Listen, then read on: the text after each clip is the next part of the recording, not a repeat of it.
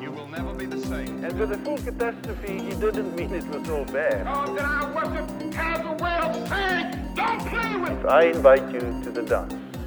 To the dance with the Lord of the dance. God didn't call America to do what she's doing in the world now. Please dance. Well, good evening and welcome to our Lenten Bible Study podcast. Uh, for those of you who don't know, I am Pastor Don, and this may be an unfamiliar setting for some of you to try to do a Bible study. Now, that's okay, and we're doing this this way for a reason. The reason we're doing this online and through a podcast is because we want to keep doing our Lenten Bible study, and we wish we could still do it in person. But as many of you know, this situation with the coronavirus has put us in a place where meeting together in person isn't probably the smartest idea. And it's not the best decision for our community. Now, the reason for this is we want to care for those in our community who may be vulnerable, and we want to not take any risks about transmitting the disease, even if we're not sick. So we feel that the best decision is to not meet in person, but that doesn't mean we can't study the Bible together. So that's what gets us to where we are today. So today we have this recording. And in this recording, I will be discussing with you the text we've chosen for today's Bible study. Now, in the future, as we keep this going, I hope to have a few other voices in the recording with me discussing the text, but for today, it'll just be me. Now, in addition to this podcast, this recording, we also have our Google Classroom environment as well. Now, for those of you who don't know what Google Classroom is, what it is, is it's basically an online class, the same sort of thing that you might find at any college or university. In fact, in our church community, quite a number of our young people are using very similar things to do their classes while school is canceled. So I figure there's no reason we can't do the exact same thing. So in this Google Classroom, I've got the various handouts and questions for discussion and a space where we can talk about these things online, not just today, but throughout the week. So if you want to get into this Google Classroom, we would love you to be involved, to be part of the conversation. In order to get access to this Google Classroom, you will need a Gmail account, something most of us have, but if you don't, simply go to gmail.com and follow the on screen instructions. It's actually pretty easy.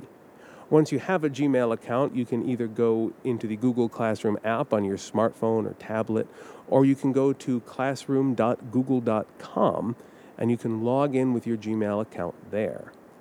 Once you're there, you're going to want to look for class code SSCYCWS. Now, that classroom code will get you to our class.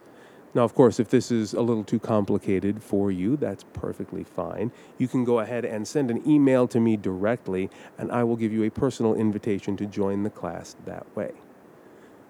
Now, in addition to these two things, we also have our ongoing Lenten devotionals, which you can find on the KUC website, or if you prefer, you can pick up a copy printed out here in the church. Now, this devotional isn't just for today's scripture readings, it actually gives you a daily scripture reading and a brief discussion, a way to meditate your way through the Lent season and think about some of the scripture passages that have to do with what we're talking about in this Lenten season. So, with all of these resources, we have this podcast, we have the Google Classroom, we have the Lenten devotional. Those are the resources we have, but the most important thing that we have together is our community. So, as we engage in this, I really want to encourage you to take the time to talk to people. Email or text me if you have any questions. Talk to each other whenever you can. Participate in the Google Classroom discussions. Whatever you do, don't do it alone. You're part of a community, and we love having you here. So, with that being said, let's go ahead and start our online Bible study. Let's open with a word of prayer. Almighty God, let the words of my mouth and the meditation of all of our hearts together, here, online, in our own homes, around the city, and around the world, let all of these be pleasing and acceptable in your sight. O Lord, you are our rock, our redeemer, our comforter, and our friend. Amen. So, first things first, we are going to begin by reading the text we've chosen today. And for today, we have a fairly short text to look at. Over the last few weeks in person, we've looked at two texts. We've looked at Jonah, chapters 3 and 4, and we've looked at a large chunk of Romans as well. Today, we're going to go for a shorter text, a specific story from the Old Testament. We will be looking at the book of Exodus. We'll be looking at verses 1 through 8 in chapter 16. I'm going to go ahead and read that for you now, so you can feel free to follow along in your own Bibles or online as you see fit. It may be interesting to compare the translation you have with the one I'm using today. So feel free to read along with me, and let's listen now for the word of the Lord. Exodus chapter 16. The whole Israelite community set out from Elim and came to the desert of Sin which is between Elim and Sinai, on the fifteenth day of the second month after they had come out of Egypt. In the desert, the whole community grumbled against Moses and Aaron. The Israelites said to them, If only we had died by the Lord's hand in Egypt. There we sat around pots of meat and ate all the food we wanted. But you have brought us out into this desert to starve this entire assembly to death. Then the Lord said to Moses, I will rain down bread from heaven for you. The people are to go out each day and gather enough for that day. In this way, I will test them and see whether they will follow my instructions. On the sixth day, they are to prepare what they bring in and that is to be twice as much as they gather on the other days. So Moses and Aaron said to all the Israelites, In the evening you will know that it was the Lord who brought you out of Egypt, and in the morning you will see the glory of the Lord, because he has heard your grumbling against him. Who are we that you should grumble against us? Moses also said, you will know that it was the Lord when he gives you meat to eat in the evening and all the bread you want in the morning, because he has heard your grumbling against him. Who are we? You are not grumbling against us, but against the Lord. So, what do we do with the text once we've read it? When we try to understand a text, we're doing more than just reading a small part of the Bible text we've picked for a day in English as it is. We're going to have to do more than that to hear what God is saying through the text. So, the first thing we're going to do is try to understand how the story that we are looking at specifically is part of a larger story in that book, in this case, Exodus which is in turn a larger part of the overall story of the Old Testament, which itself is a part of the larger story of the whole Bible. This means that even though we often look at texts by themselves, we can't really understand a text just by looking at it by itself. It's part of something bigger. So, to better understand the text, we need to look at what's going on around it. What happened before it? What happened after it? Where is the story going? It's not just a snapshot. We want to look at it as part of a story in motion. Now, the second thing we want to look at as well is what's going on with the language. Now, as many of you know, but some of you might not, the Bible wasn't originally written in English. As a matter of fact, the Bible was originally written in a number of different languages. The Old Testament, which we're looking at today, was originally written in a form of ancient Hebrew, which, of course, itself was just the way they wrote down stories that had been oral histories for centuries before. Now, these Old Testament writings have been translated into Greek and Aramaic and Latin and eventually into English, but they've gone through translation along the way. Now, many of us within the Kobe Union Church community know all too well that translation is an inexact science. There's no real way to do it perfectly. So, one of the things we try to look at when we're understanding a text is what did the words originally mean? Why did we translate it into English the way we did? And what can we learn from the choices that were made there that give us a better understanding of what God is saying through the text? And of course, the last thing we try to look at are the questions we ask ourselves about how we understand the text. How have we always understood this text? And just as importantly, how might we be wrong about it? What pieces of the story might we be missing? Of course, once that's all done, that is when we're ready to start the discussion.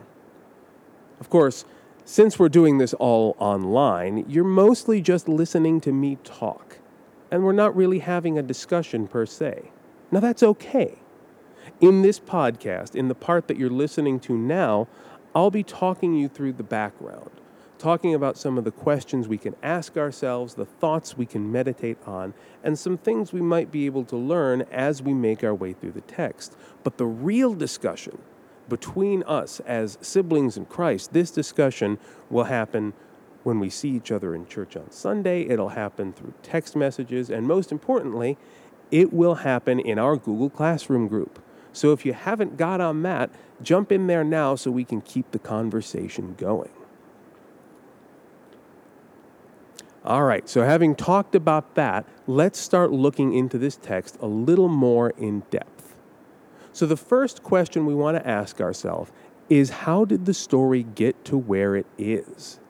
Now, this story, as you know from what we're seeing, takes place with the people of God in the desert. How did they get to the desert? Well, let's look at what happens before the text. Before this text, we're only just a handful of weeks away from the parting of the Red Sea. So we, at this point in the story, are barely a few weeks, maybe a month or two, out of Egypt. So the Exodus is still fairly new. The departure from Egypt, the, the destruction of Pharaoh's forces in the crashing waters of the Red Sea, this has only just happened. So they've gone only a few weeks, a few days out from the Red Sea, and the first thing that happened, as we see in the previous text, is that they ran out of water. Of course, this is to be expected because they are wandering through the desert.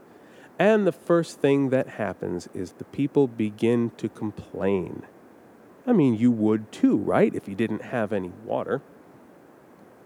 The people of God are upset with God. You took us out of Egypt, but sure, but what have you done for me lately, God? So God then takes them in the previous uh, chapter to some bitter, undrinkable water, and of course, they complain more. But after that, they're brought to the oasis of Elim.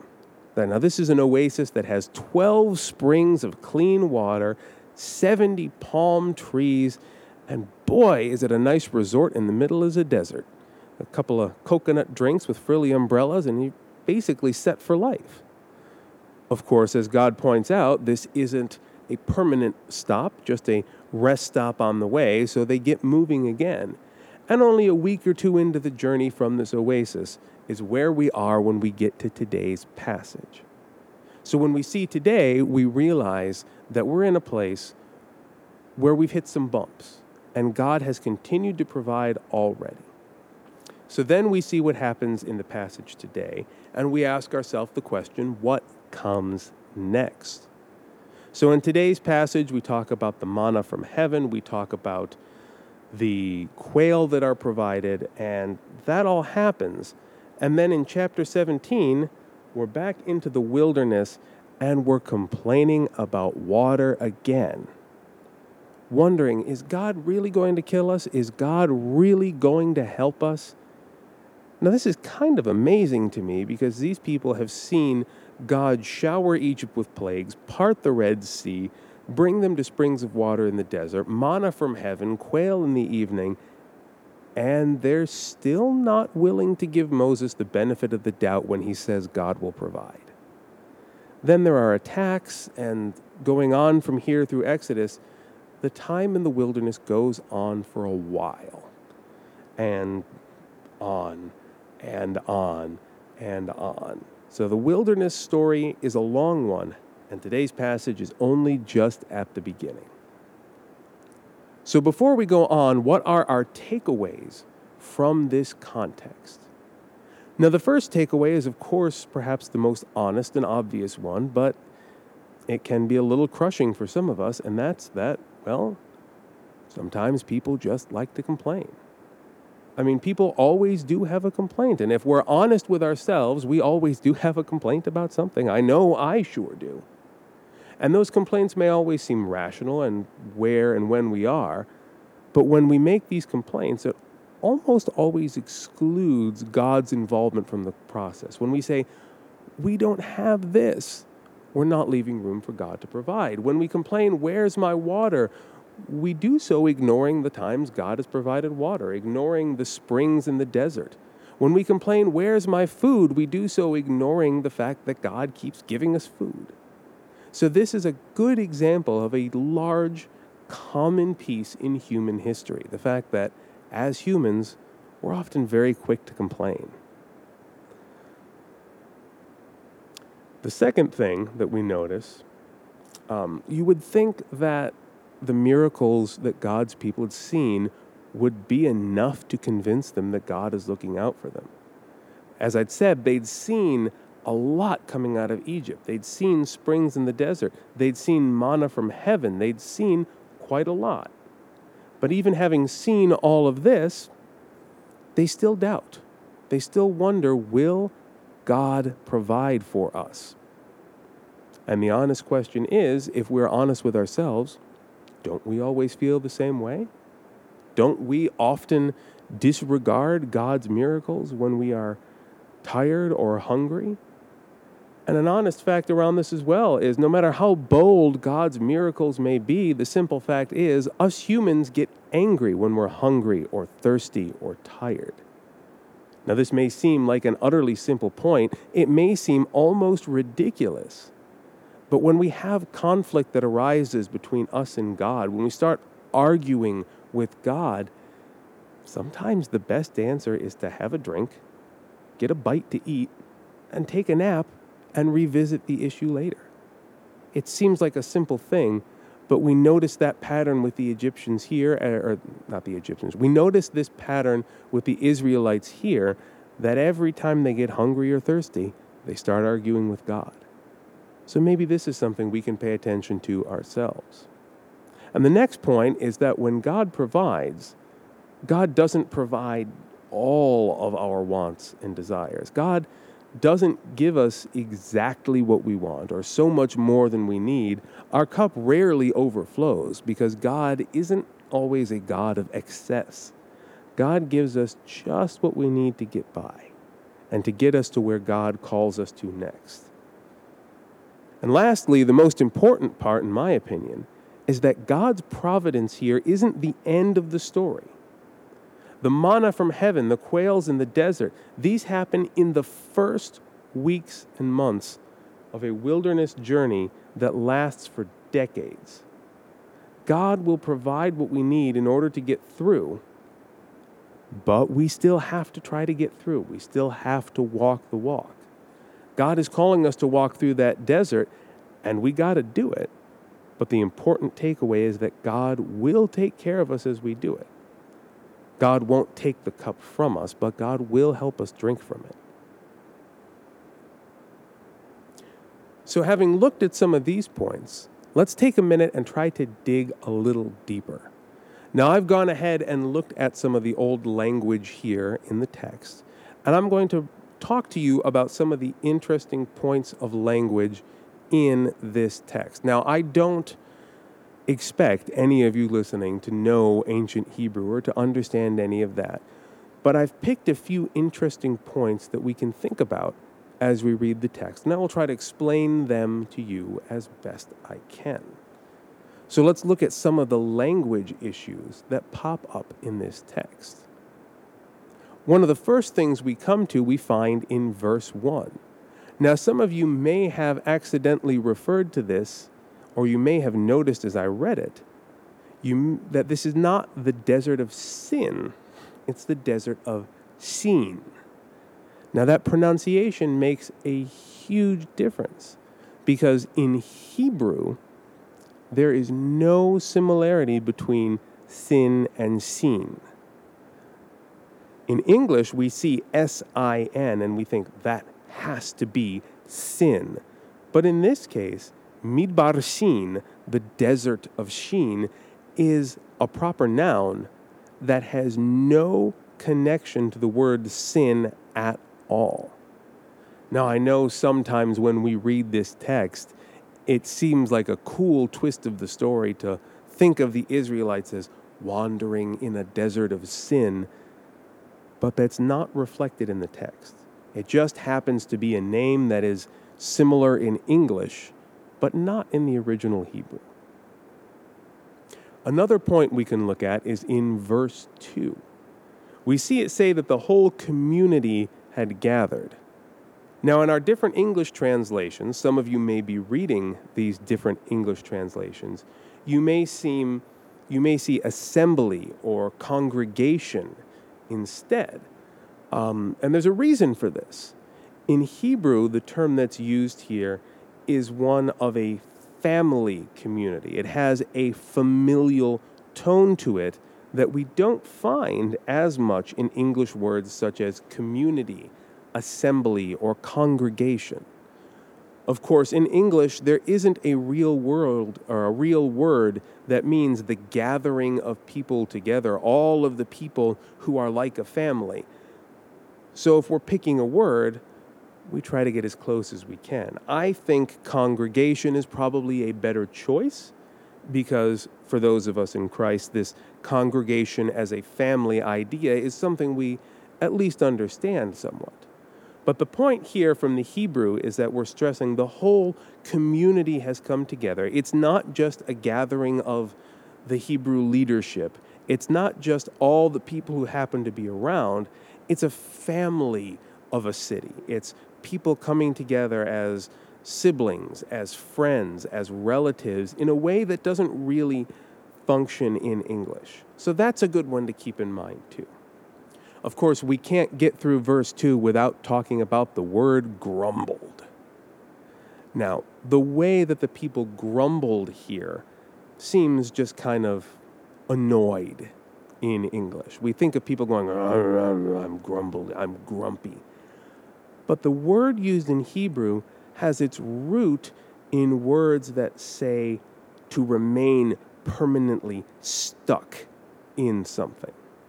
The suggestion from this word here isn't just that the people are complaining, but that they're mentally and spiritually stuck in their complaining in a very real way.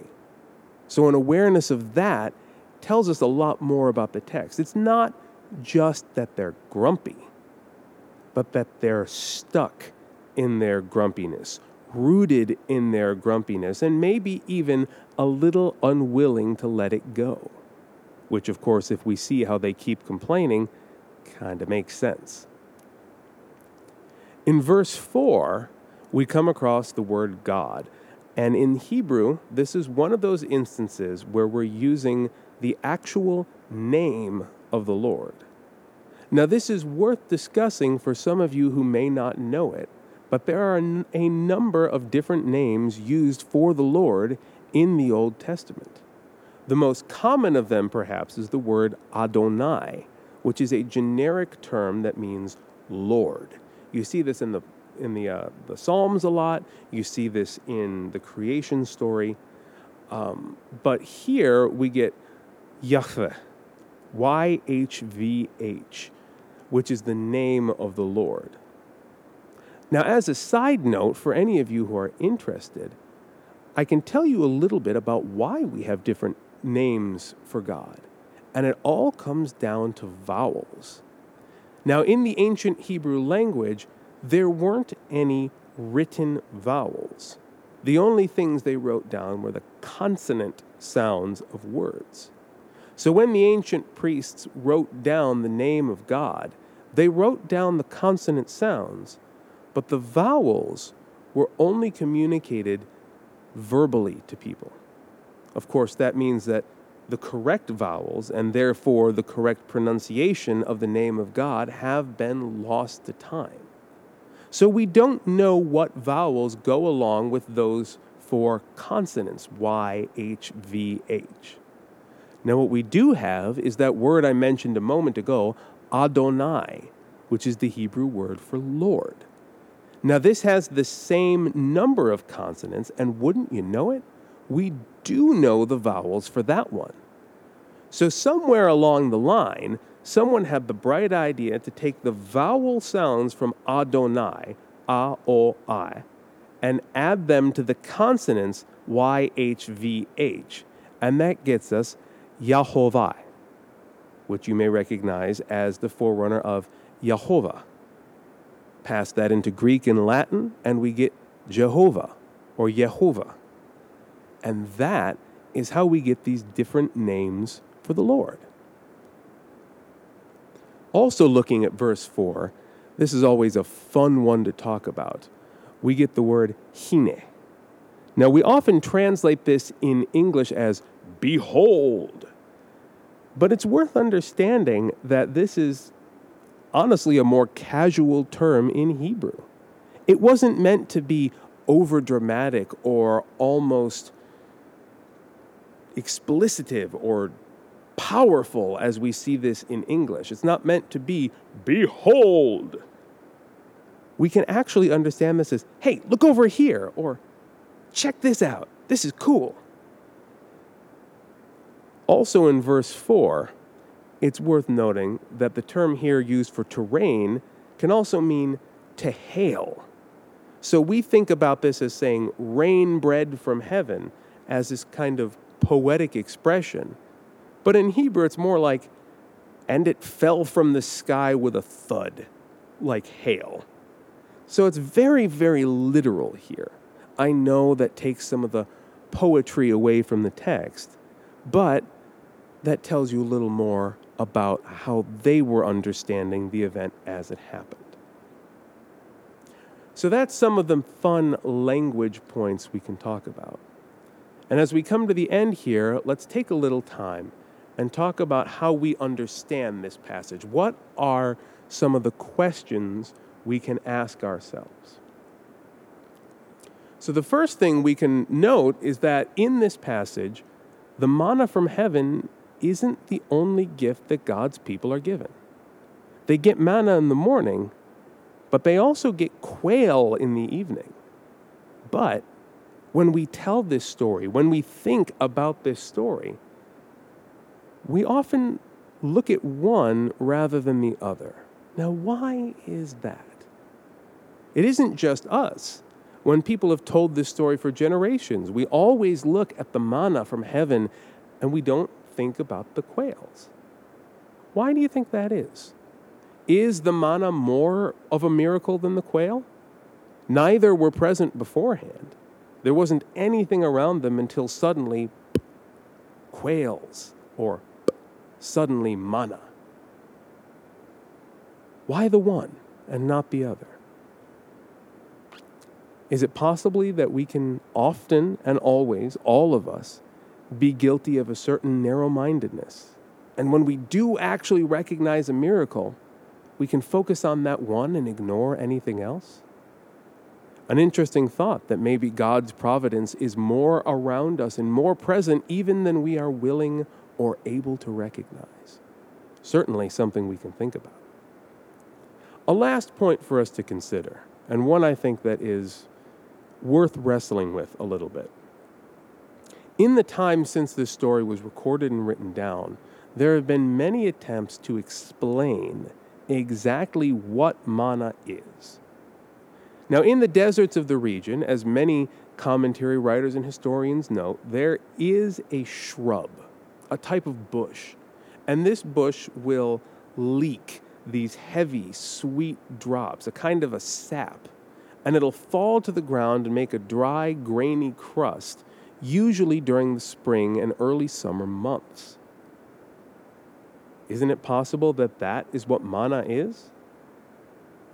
Others over time have suggested that there is actually a type of insect, a type of locust, which produces a very edible, honey flavored, cake like residue. And it produces this as a waste product. And sometimes these locusts will blanket whole sections of the desert during their evening or morning migrations through the area. So it's possible that manna from heaven could have been any one of these things. The question, of course, is does a scientific explanation of the event change how you understand the story? If you know how it happens, is it any less a miracle? Personally, and in my opinion, I think our faith is much more concerned with why things happen rather than what or how it actually happens. If manna can be explained scientifically, that doesn't answer a question that's important to us. It doesn't tell us why these insects or why these bushes came to these people at this time in this place precisely when they were needed.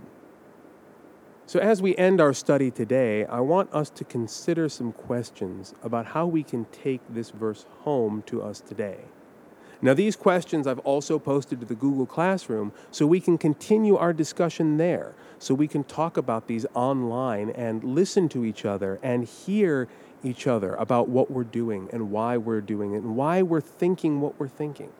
We can feed off each other intellectually and spiritually and grow together in our understanding of the Bible. So, again, I want to encourage you to take the time to visit our Google group, and the instructions for that are in the beginning of this podcast.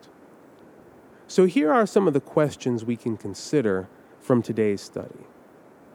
As we noticed in the text, if you held on to your manna, if you tried to keep it when God said don't, it would rot and fill with worms. Today, we obviously don't get manna literally falling from heaven, but we still get gifts from God. What does it mean to us today to hold on to our manna? What are the things we are doing in our lives and in our communities that are holding on to things that we're supposed to let go, that we're supposed to use and look for more from God? In the same way, what might it mean for us as individuals, as a community, to let go of our manna instead, to use what God has given us, to use it in its fullness and hold on to no more, and then wait tomorrow to see what God will bring? What would that look like for us? In this global world as well, what can the effects beyond just us of holding on to our manna be. When we hoard our resources, when we keep what is meant to be used, it still rots. What kind of rot do we see in the world that comes from us and others holding on to what God has given us to use? Of course, the important question is that in today's coronavirus situation, how can we consider being patient with what the Lord has given us daily? And in what ways can we share our excess? How can we make use of the manna that we're given, both for ourselves and for others? How does that apply to us in this situation here and today? And our last question to consider is this What are the quail? Where are our quail in this situation? What are the gifts and blessings God has given us that we don't see? What are the gifts that God has given us that we don't immediately recognize? And how can we be more attentive to both the manna and the quail that the Lord has put before us? So that's all that we have for you today. Again, I want to encourage you to join in the larger conversation in our Google Classroom. I would love for you to comment on our Facebook post, and I would love to hear from each and every one of you by email or by message or whatever's convenient. And of course, to come chat with us in person when you're available and if you are in the area. I want to thank you once again for joining us for our Bible study. And please know that in this situation of fear and worry and concern for so many of us, that each and every one of you remain in our thoughts and our prayers today and tomorrow and every day. Let's close in prayer. Almighty God, we thank you for this time we've spent together. We thank you for the new technologies we're exploring as we find ways to still be present with you and with each other, even in this difficult situation. I thank you for every person who is participating in this experiment with us. I thank you for the hearts that are studying your word, the minds and the spirits that are seeking you first above all else. I pray that you will lift up all of those who are suffering, all of those who are worried, all of those who are sick, and all of those who just plain don't want to be sick. Be with all of us, Lord, as we navigate our way into whatever future you set beside and before us. Lord, help us to be aware of our manna. Help us not to hold it tight, but to use what you've given us, the gifts and the resources that you have put beside us with the Holy Spirit, and help us to be your people here in the community and in the world. We thank you, Lord Jesus, and in your almighty name we pray. Amen. Thank you, everybody. Have a great week, and it's been a pleasure spending time with you this He evening. didn't mean it was so bad. Oh, God that I worship has a way of saying, don't play with me. I invite you to the dance.